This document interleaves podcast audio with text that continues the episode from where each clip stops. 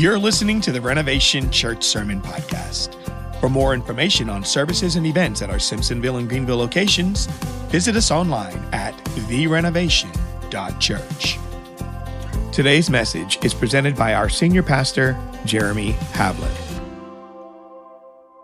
Amen. Good morning. Thank you for worshiping with us, and thank you for those online and those who might be listening to this on the podcast.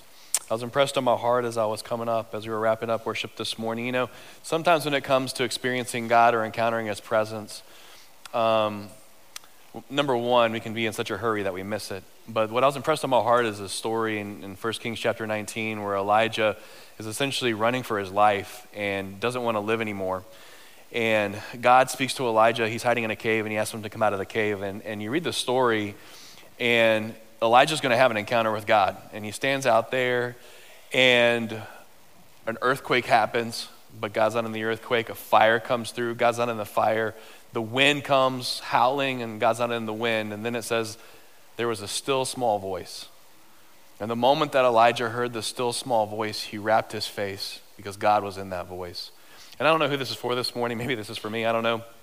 I think sometimes when we think about having an encounter with God, we often think that He's in some powerful move, but this morning the worship was more, sub- it's more of this, listen, when God shows up, whether it's the wind, the fire, no matter what it is, it's always good. But sometimes God shows up in a still small voice. And we need to pause long enough to allow that still small voice to speak into our life. So I don't know who that's for. Maybe that's for me this morning, but I was impressed with that story this morning as worship rounded out. Just that idea that we need to wait long enough to be able to hear his his voice into our life, and it can make all the difference in the world. All right, real quick, a couple things before we wrap up our series in prayer. Uh, the first is this. Renovation Simpsonville has been growing. Now, I know today's raining. We have a little bit of space for some more people to be able to come in, but we've been growing a good bit. And uh, as we go into the fall, one of the concerns, and let me show you, let me share a church stat. This is nerdy, but they say in church world, once a church reaches eighty percent capacity, so you don't need to have every chair filled, but once you reach eighty percent capacity, people are going to stop coming. Number one, if people are fighting in the parking lot for parking spaces, I know Jesus is in here. He's also out there. I know that's a crazy thing. But if people come in and have a hard time finding a space to sit, that can be a problem. And so it's, people just don't want to be uncomfortable, which I, we totally understand. And so we realize as Renovation Simpsonville has been growing, we've been staring down the third service. We used to have three services, and then COVID, and then we launched the campus. And so we're like, Lord, Lord, please not yet. No third service yet. So I want you to know, you're like, what's that overflow T V doing in the courtyard? That's our saying, Lord, there's an overflow seat. Now I know today we don't need it, but we have it ready so that anyone who comes, if they can't fit in here, they're going to be ready for out there. And that's just us trying to be prepared for the crowds. And then if the Lord leads us to a third service, we'll, or a separate strategy, the Lord will, will Lord us lead into that. So I just want to explain what that is. The second thing is this. At the end of my messages, when I pray, y'all get up and y'all roll out of here, which I don't blame you for. You're like, that preacher is long. And, and let's be honest, sometimes he doesn't land on time, even if he tells himself he's going to land on time. But one of the unique things that's happening is because we have two locations, um, I actually hope to be over in Greenville a little bit more this fall. And uh, one of the cool things is in our strategy for two locations, and if God opens the door for more locations, is that you guys have in this Simpsonville location the, the pastor who's shepherding and leading Renovation Simpsonville. And you guys know him, he's Dean, and he's an awesome guy. And so he's gonna actually come up at the end of this message today after I'm done with my part and just talk about prayer here in Simpsonville. So here's my, my challenge to you is this: don't bolt as soon as I say amen. Because I know y'all, we got it ready. As soon as I say amen, y'all are like, boom! Dean will be up here and just get a chance to be able to talk with you guys as the as we actually call the both the pastors in Greenville and here in Simpsonville the local lead pastor. We intentionally don't use the term campus pastor. We use local lead pastor, and so Dean will be up with that time for that. The next thing is this. Good gracious, I have all the things. Women's conference is absolutely out of control awesome. And so I, I popped in last year, and it was incredible. It's right here at this location. Listen, if you, lady, have not signed up, I would challenge you and encourage you. It's not too late. Sign up. Be part of our women's conference that's going to happen, not this coming weekend, but the weekend after. It is truly life-changing, and if you're newish to the church and you're not connected, man, can I just tell you something? It is a great way to meet other ladies in the church. There's also going to be ladies from Simpsonville who are going to be out here. If you haven't signed up, you can register at our website, the renovation dot church. It's going to be an awesome packed weekend. So much prayer and thought and and love has gone into it, and it's going to be an incredible time, and I would love to invite you to come out to be part of that. And last but not least, today is nine eleven, and twenty-one years ago, our country was changed forever because of the attacks that happened in New York and in D C And I just want to do a quick encouragement to all of us. You know, we're wrapping up this prayer series. One of the things that the Bible asks us to do is to pray for our nation, to pray for our government, to pray for our leaders. And as it's nine eleven today, to pause to remember what happened to our country, but also that we could take this as Christians, if you're a believer in Jesus, and that we would also pray for our nation. We would pray for our city. We would pray for our state. We would pray for our nation. And that's a good thing that we can do. We remember nine eleven and the, the, the people who gave their lives, the firefighters, the policemen who ran into the buildings, but we also uh, uh, think about and pray for our nation as a whole. So just as an encouragement with that. All right, let me move into the message. I want to wrap it up this morning. And uh, the title of the message is simply this: The Father, Son, and the Holy Spirit. If you have your Bibles, please turn to the book of Acts chapter one. We're going to be there in a little bit. As you're maybe turning to Acts chapter one, which we're going to be there in, in just a, a little while, uh, let me just say this as wrap up the series. Ready? Prayer is meant to be personal. Please, I think sometimes we can feel like God is such a foreign concept sometimes. God is a person. And this prayer is not meant to be a formula. In fact, if you, they said literally Jesus, long before, a couple verses before he teaches us how, like the model prayer, he says, don't babble on, which is one of my favorite verses of Jesus. He's like, stop babbling on, just stop it. It's meant to be personal because we're praying to a person. And so this is not meant to be a formula. It's just meant to be something that helps guide you in your thing. And when you look at the Lord's Prayer, again, you see the prayer starts with praise. And you look at your prayer life, you can start God praying to God by praising his name. It's one of the best things that you actually can do because it'll change your perspective. The moment you start praising God because of who he is, I promise you it'll change the way that you ask him for things. It'll give you the faith to believe God actually is able for these things. But you can start with praise. You bring your petition, you're asking, and then you end with praise, which is what we're going to talk about today, is this last part in this verse. But man, I want to remind you, prayer is meant to be personal. Um, having said that, I'm going to start actually, before I even get into the Lord's Prayer, uh, I want to start with the verse. This is Jesus in Matthew ten thirty-nine. Ready? If you cling to your life, you will lose it. But if you give up your life for me, you will find it. This is an unbelievably challenging verse, by the way. It's just unbelievably challenging. Uh, years ago, I heard an illustration of a little girl who was a part of a precious family, and she was going to the store with her mom, and as she was at the store with her mom, it was one of those, uh, like a dollar store, she saw standing there in the toy aisle this beautiful necklace made of plastic, and it was gorgeous and princess and the right color, and she fell in love with it, and she goes to her mom.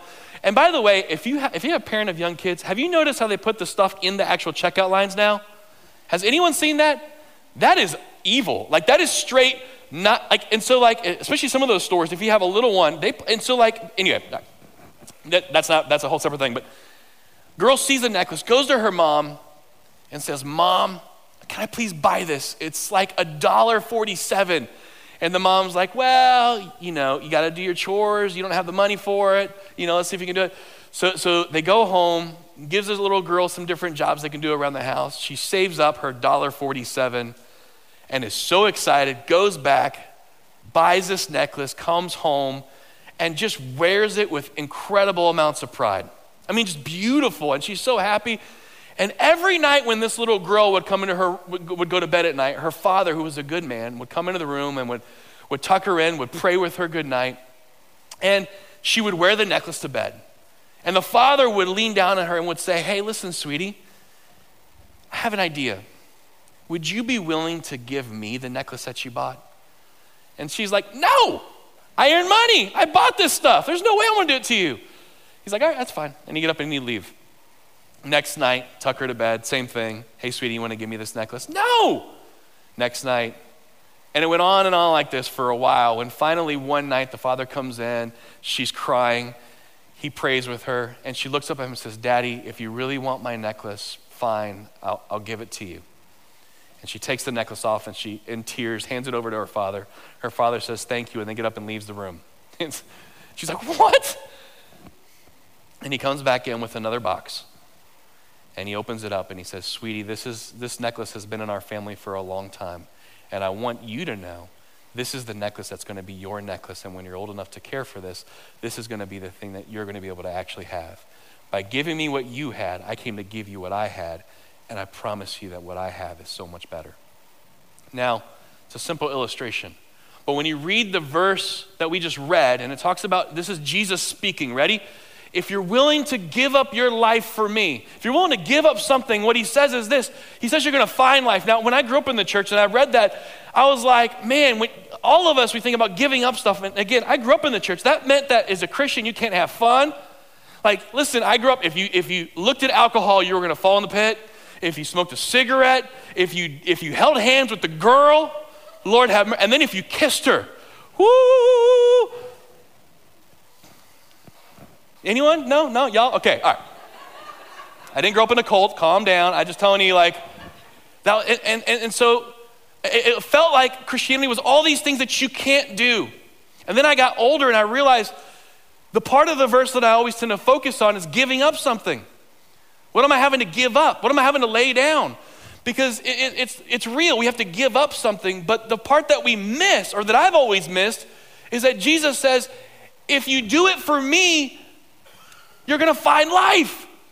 That there's actually, it's not just that, it, Christianity is not just a process of giving up something. There's actually a process of exchanging what you have for what he has. And it's this incredible journey of saying, okay, God, I'm going to trust you with this. I'm going to give this up. And the benefit is if you're actually able to do this, you'll find what Jesus said, which is life. The reason I bring this up is that the, the the series that we're in wraps up, and it wraps up. In fact, let's look at the Lord's Prayer real quick. Ready? It says this, our Father, which art in heaven, hallowed be thy name. By the way, I'd encourage you to listen to our previous messages on this. We went phrase by phrase. Thy kingdom come, thy will be done as it is uh, on earth as it is in heaven. Give us this day our daily bread. Forgive us our debts as we forgive our debtors. And lead us not into temptation, but deliver us from evil. For thine is the kingdom and the power and the glory forever. Amen. And that last phrase, ready? For thine is the kingdom and the power and the glory forever. Amen. To me, and this is personal to me, this last phrase is the explanation of how you and I can understand how we find life when we trust God. When we give up some of our stuff and we hand it over to him, is actually how I believe you see Matthew ten, the verse we just read, actually come to life. So I'm gonna tie these two things together, hopefully. Um, but these are tied together for me, myself. So I'm gonna start off by look, taking this phrase and, and dissecting it a little bit. Ready? Here's the first thought I want you to see in this prayer series as we wrap up this last phrase. Prayer is about God's kingdom. It is about his kingdom. Jesus mentions in the Gospels, Matthew, Mark, Luke, and John, one hundred twenty-nine times that his kingdom is here, his kingdom is here, kingdom, kingdom, kingdom. Now, ready? The kingdom is kingdom by itself is Latin, and it simply means the king's dominion. And so in this prayer time, he's essentially saying this, the king who has dominion over something, and Jesus one hundred twenty-nine times establishes that his kingdom is here and that his kingdom is here. Now, the Gospels tell us, and Jesus tells us, what are the greatest commandments? To love God and to love people. And that's, as Christians, the greatest thing that we can do is actually to love. Now, I've said this before from stage, but I don't believe the opposite of love is hate. If you were to ask, what's the opposite of love? I don't even believe that the opposite of love is indifference. There's a lot of hate in the world, and there's a lot of indifference in the world. But I don't believe either of those things are the opposite of love. What I believe the opposite of love is, is selfishness. When all we do is think about ourselves constantly and continually, we don't have the capacity to think of others. And so, if you look at it, very selfish people have very few people around them. Y'all know what I'm talking about? And they just do. And, and here's the thing now, I wanna make sure this is clear. God absolutely cares about your needs. He does, and so it's not selfish to pray to God. In fact, the prayer we just had, he says, ask God for your daily bread. He says, ask me to meet your needs. I care about the things that you need. But the journey of being a Christian is moving from being a selfish person to being a kingdom-minded person. Let me give you, this is what this means for us, ready? Prayer should change our default setting from what about me to what about God. And this is not a small change. Now listen, I want you to not feel guilty about asking God to meet your needs. I want you to not feel guilty for God to move in your marriage or to reach or to, to, to help you with your kids. I don't want you to feel guilty about the job situation you're going through, because God absolutely wants to meet your needs. But here's what I am going to tell you. If all you ever think about is you, you, you, you, and you, you're missing a broader thing. That God is actually at work, and ready? The King is moving. And as Christians, as people who follow Jesus, is if all we ever do is think inwardly about ourselves, we're missing something incredible. And by the way, just so that we're clear, the disciples miss this always and continually too. When you open up the Gospels, I'm gonna, here's a quick verse, ready? It's found in here, uh, somewhere in my notes. Okay, Luke nine says this.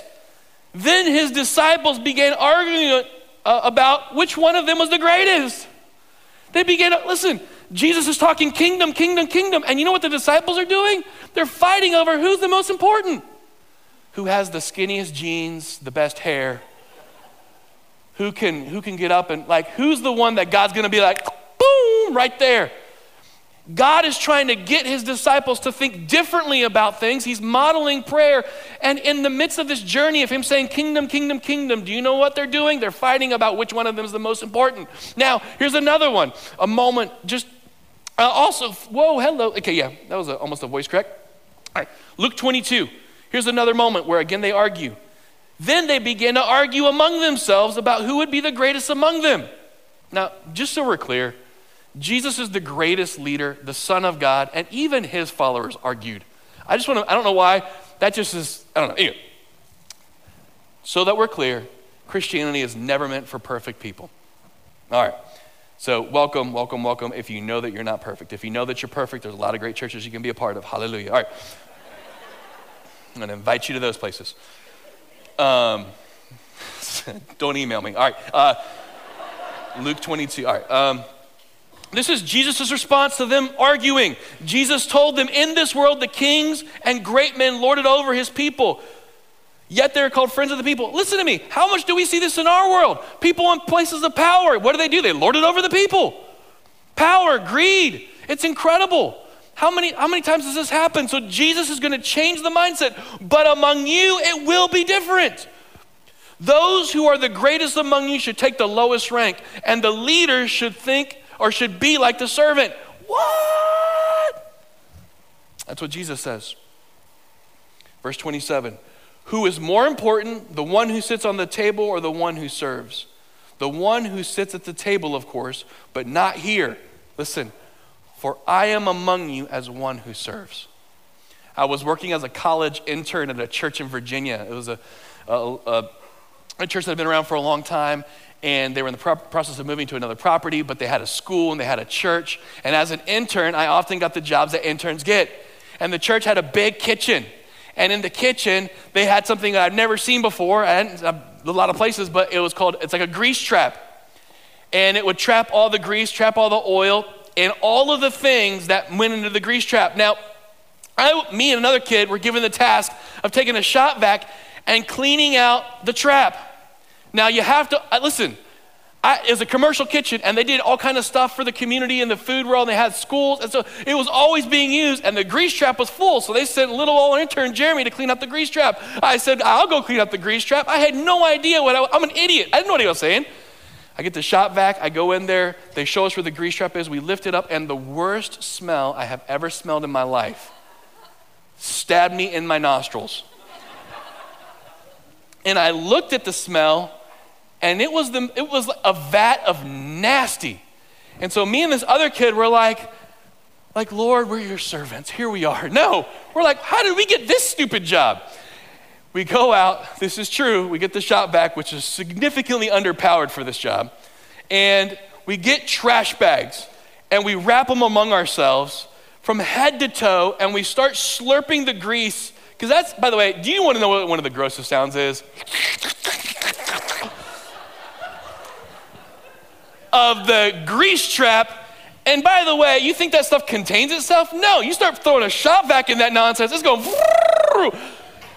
Lord. So we take one load out, we empty it, and we're not like, it like barely made a dent. We I, we have... And the senior pastor of the church walks in. And this is like, you know, he's wearing full suit and he's looking good. And he's looking at us looking ridiculous. He's like, he's like, sons, he didn't know any of our names at that point, I think. Sons, what are y'all doing? And I was like, well, sir, we're cleaning out the grease trap. He said, well, he goes, well, he goes, y'all are just making, he goes, I'll do it. And I'm like, but, but pastor, no, you're just, he goes, no, no, no, no, I'll do it.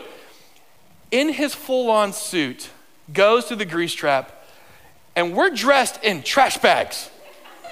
And he starts vacuuming it out, and we watch as he cleans out the grease trap without complaining, and he dumps it away. As he did this, I got smaller and smaller and smaller and smaller, and I felt, I'm an idiot. The disciples are fighting about which one of them is the greatest in the kingdom. Jesus tells them the greatest in my kingdom is the one who serves. And then Jesus says, I serve. And you read in John chapter thirteen, you know what Jesus does? He washes his disciples' feet. This is the Son of God who sits on a throne that's indestructible above everything, the creator of heaven, earth, the sun, moon, and stars, of mountains that are great, of valleys that are low, of the ocean that you and I get a chance to swim in, the creator of all of that. What does he do? He washes feet because he tells you and I there's more going on. And I didn't come to be served, I came to serve. As a Christian, I'm here to tell you something. God cares about your needs, but God wants you to care about what he's doing in his kingdom. Why? Because his kingdom is real and alive and moving. And here's the thing, his kingdom is active. Sometimes, you know why we don't see it? Because all we look at is our own needs. I don't want you to feel guilty about your needs, but I do want you to see, ready? The default setting in your life shouldn't be me, me, me, me, me, I, I, I. By the way, we live in a selfish country, in a selfish culture, in a selfish world. And what God's kingdom comes and says is this, stop it, because I'm on the move and I invite you to see what I'm doing. The first thing I want you to see is this, is ready? Prayer is about his kingdom. By the way, nothing will change your life more than understanding that it's all, not, ready? It's not about you. Some of you need to hear that today. And by the way, you think Christianity is not real? I heard a guy who was an atheist. He said, I'm gonna be a Christian for a year to see if it's real. He acted as a Christian for an entire year and then walked away and said, it wasn't real. The whole point of Christianity is actually relationship with God. And ready? It's not about you. It's this beautiful journey of giving up our life. What Jesus said in Matthew chapter ten, it's not about you. It's about his kingdom and what God is doing. All right, but ready? Here's the next thing, through his power. Acts chapter one, I asked you to turn there like a half hour ago, but let's see if you can find that place again. Jesus has resurrected and he's getting ready to launch his church in Acts chapter one, ready? In my first book, I told you, Theophilus, about everything Jesus began to do and teach until the day that he was taken up to heaven after giving his chosen apostles. By the way, Acts was written by Luke, and just as a quick side note, Luke was not one of the twelve disciples of the twelve apostles, just so y'all know. He wasn't one of them, even though he wrote the Gospel of Luke, he wasn't one of them. All right, nerdy side. Okay, anyway, let's keep going. Uh, where am I? Uh, verse three, niner? Okay, uh, so verse two. Verse two, until the day he was taken up to heaven after giving his chosen apostles, sorry, further instructions through the Holy Spirit. During the forty days after the crucifixion, he appeared to the apostles from time to time, and he proved to them many ways that he was actually alive. And ready? And he talked to them about the kingdom of God. What did Jesus do after he resurrected? Over and over again for forty days. Kingdom, kingdom, kingdom, kingdom, kingdom, kingdom. But let's keep going, ready? Once, uh, let's skip down to verse seven. This is Jesus as he ascends into heaven. The Father, he replied, the Father alone has the authority to set those, by the way, actually, no, let's go back to verse six. When the apostles were with Jesus, they kept asking them, Lord, has the time come for you to free Israel, restore your kingdom? Oh, and by the way, which one of us is gonna be the greatest when you do this? That's my addendum part to this. They still didn't get it. Jesus' response is this in verse seven. The Father alone has the authority to set those dates and times, and they are not for you to know. But you will receive power when the Holy Spirit comes upon you, and you will be my witnesses, telling people around everywhere, in Jerusalem, through Judea and Samaria, and to the ends of the earth. Now, I want you to see something about the Lord's Prayer, and this is, this, I find this to be awesome. And by the way, this is something about the Trinity in general. The Trinity, one God, three persons. Ready? The Father, the Son, and the Holy Spirit. And do you know how the Trinity tends to operate? The Father says, my Son is awesome. I'm well pleased in him. The Son says, I don't do anything without my Father. He's the Father. The Holy Spirit comes and says, this is Jesus. And, and without Jesus, you cannot be saved. The Trinity sits in a triangle and says, you're awesome, you're awesome, you're awesome, you're awesome, you're awesome. That's the Trinity. Now, when you look at the Lord's Prayer, I want you to see, I think this is beautiful. Ready? Jesus models prayer. And you know what he says? He starts off by saying, our Father who is in heaven. Father who's in heaven. Ready? The kingdom is because the king is here. The kingdom come. So this is the Son who's involved in the Lord's Prayer. But then he gets down to the very end and it says this, and the power.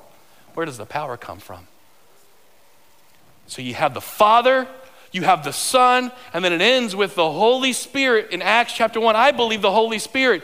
And so when I look at this, it's amazing. You can see it. Why? It's for his kingdom, and it's got his power into it. And who's the one who gives us the power? It's the Holy Spirit, because he's given us power so that you and I would be witnesses through all the places that God sends us. You have a Father, you have the Son, and then you have the Holy Spirit. And I'm here to tell you something. The Holy Spirit is active and alive today. Jesus didn't leave us and let us on our own. He left us and he gave us the advocate, the Holy Spirit, that would be with us to guide us in the areas that we go to. And I'm here to tell you, I've been in church my whole life, and I've been in ministry for full, for over twenty years full time. And all that time, I would never make it without the Holy Spirit in my life. When I first started out in ministry, I remember being twenty-two or twenty-three years old, and I was a youth pastor, and I had some kids who were going through some tough situations. I had a girl call me up. I was a youth pastor. I'm a young man, and she says, she says, hey, hey, Jeremy, I'm having a hard time. I said, young lady, what's going on? She told me her story, and it was a broken home situation. And then she said, hey, can you come and talk to my mom? I said, I'll be honored to talk to your mom if she's willing to talk to me. She goes, my mom has been thinking about taking her own life. She's been cutting herself and drinking, and I'm worried about her. Can you please come talk to her? I said, I'll be honored if she wants to talk to me. And I remember driving out to the mom's house, actually not terribly far from here. And it was a, it was a, a, a home that I knew I was pulling up to. And as I'm driving up, I'm thinking to myself, what in the world am I going to tell a mom who's double my age about how to navigate through stuff? What am I going to do? And then I remembered, wait a second, if I'm part of God's kingdom, I'm not meant ever to do it by myself. And as that began to happen, I said, Lord, Holy Spirit, please give me the words that I might say something that come from you and not from me. And I opened the door, and the mom was there and clearly broken. And we sat down for two hours on her front porch. With there was people in the background, and two hours on the front porch. And I, we talked about Jesus, and we talked about God, how he can transform. And at the end of that meeting, I, I was allowed to pray with her.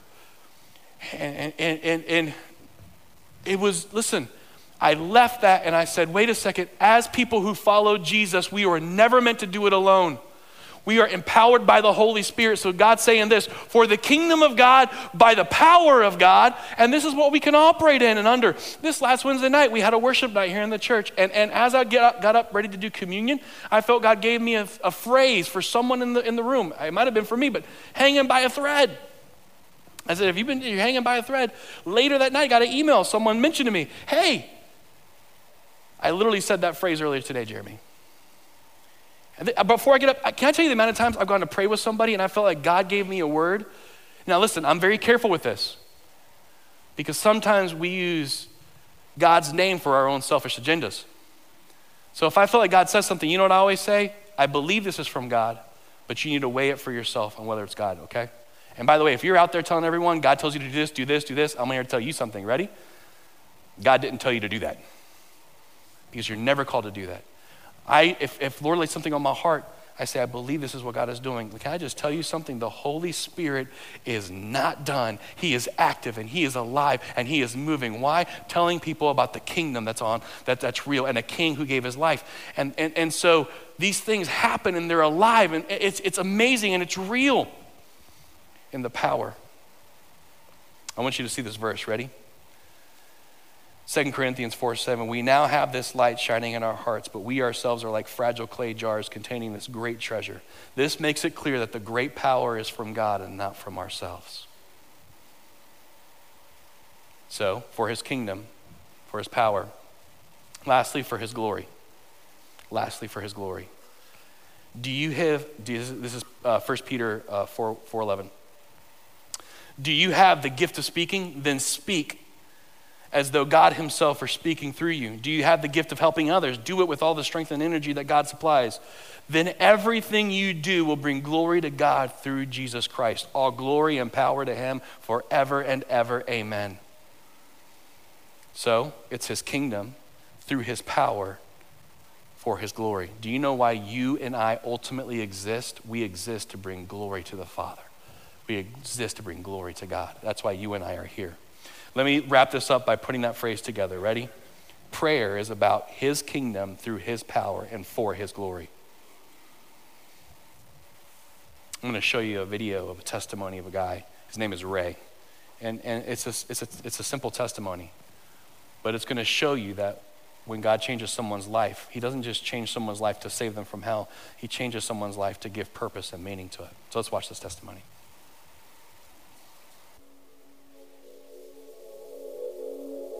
My life as a, as a child was very dysfunctional. I had my first taste of alcohol and my first sex with a girl at the age of twelve. And my life then started escalating the wrong way. I was getting in different jails and different trouble. Uh, my dad would come in on weekends from construction jobs in the normal way of being drunk and very abusive to my mom. So I decided that I would just leave this country here, join the military, and get away from my home. And I wound up in Southeast Asia and Vietnam. Out of our first nine months there, we were attacked one hundred thirty-eight times. And out of the one hundred thirty-eight times is when we lost about half of our battalion. And that's when I got injured, air backed out, came home, got discharged out of the Naval Hospital, married the prettiest woman in the world. And we went to Texas and we started a life. I was a heavy equipment operator.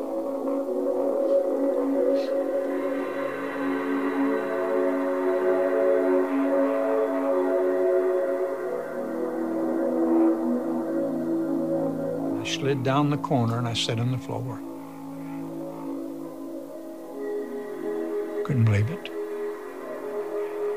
I went off the deep end for about five years.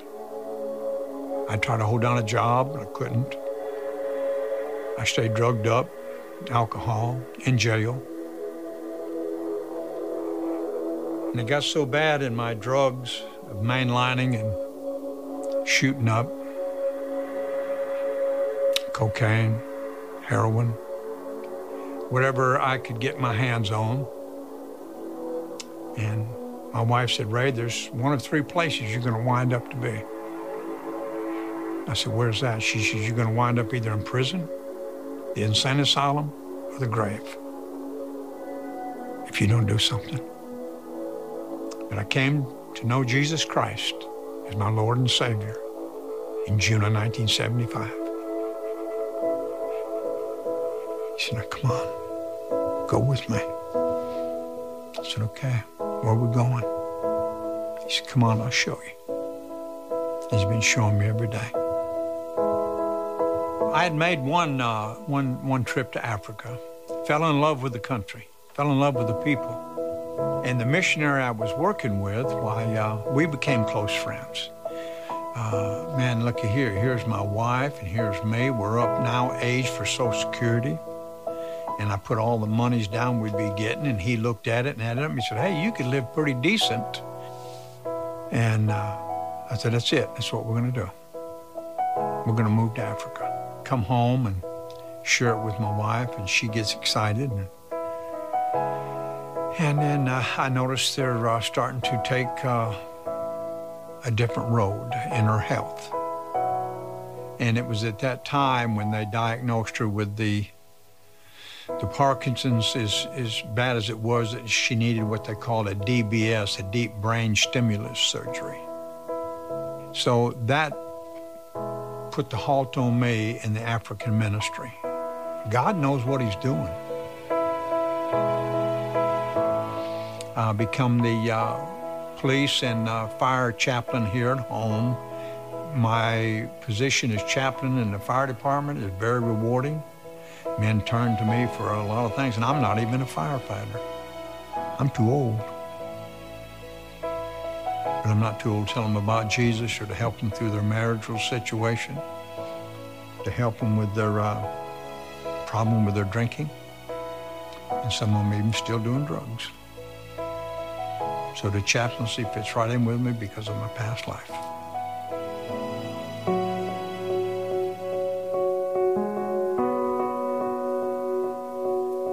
Has it been easy? Nope. Has it been fun? Nope. I'm home here taking care of my wife now. I love it. I'm a stay-at-home husband. Learning to cook. Bought my own mop bucket, my own mop, vacuum cleaner. And I'm learning things every day. My wife's a beautiful lady. Wonderful wife. Wonderful mother, wonderful grandmother, wonderful great-grandmother. And I thank God that I'm saved, I'm born again, that I'm in the center of His will. I wake up every morning looking at the ceiling and thanking God for this day. Now, Father, what would you have for me to do? That's all I say. Every day is a day spent with Him, is a day well worth spending.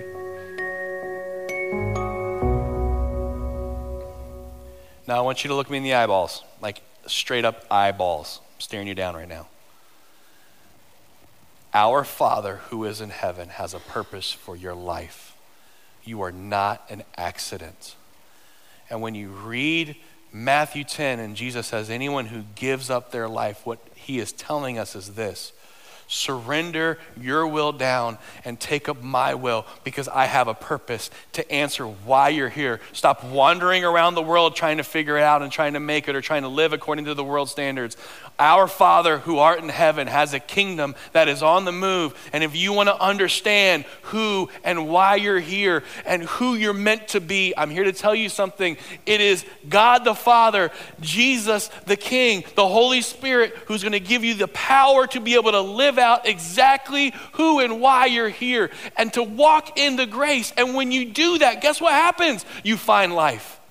The single most happy, joyful people are those who are fully committed to saying, God, have your will done in my life.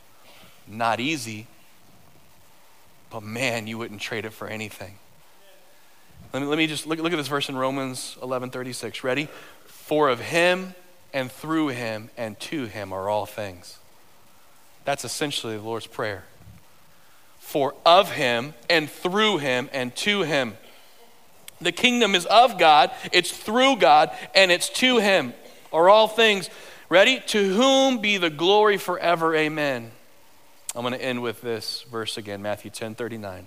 If you cling to your life, you will lose it. If you give up your life for me, you will find it. God has a purpose for you. He has a kingdom that's on the move. My prayer for you is that when you leave, you pray and you say, God, may your kingdom happen in my life and in my family and in my job and in my neighborhood. How? Through your power today. Let's pray. Dear Heavenly Father, we thank you because you are a good and gracious God. There is truly no one who is like you. My prayer, Lord, is that in a moment, as we get up and leave, that you would guide us to be the men and women that you've called us to be, that we would know who you called us to be, and that we would live that and walk in that in grace and humility. We love you, Jesus. In your name we pray. Thanks for listening to the Renovation Church Sermon Podcast. Find out more about following Jesus and building his kingdom at the renovation dot church.